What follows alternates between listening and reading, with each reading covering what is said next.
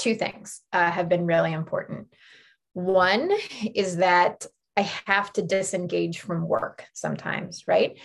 And, and I'm in a very fortunate situation where I work with people who are very passionate, but they're passionate about a lot of things. They're not just passionate about about their jobs. And I don't have um, you know this crazy pressure to have to be working 24 hours a day i know that can be challenging but but for me it's um, disengaging turning off my computer not checking my email I, I i try very hard in my particular position to on the weekends um, you know separate myself and so i know many athletic trainers work on the weekends but if there's a certain you know threshold that you can set like after six o'clock or after 10 o'clock whatever it is I'm going to disengage and I'm going to take some time for myself. I think that's really important. Um, uh, this, uh, I want to say one more thing about that actually, yeah. though. I, I, I talked to my students when I was working a lot about um, not letting your professional identity be your only identity, right? Because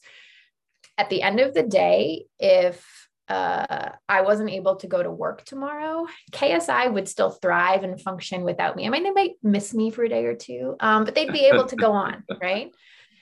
But the people in my personal life, like I like to think I would be a big loss, right? And so it's important that you you don't just focus on that professional identity that you you have a piece of that that personal identity too um, the other thing uh, that i found has been really helpful is to ask for help when I need it um, and, and to be able to outsource.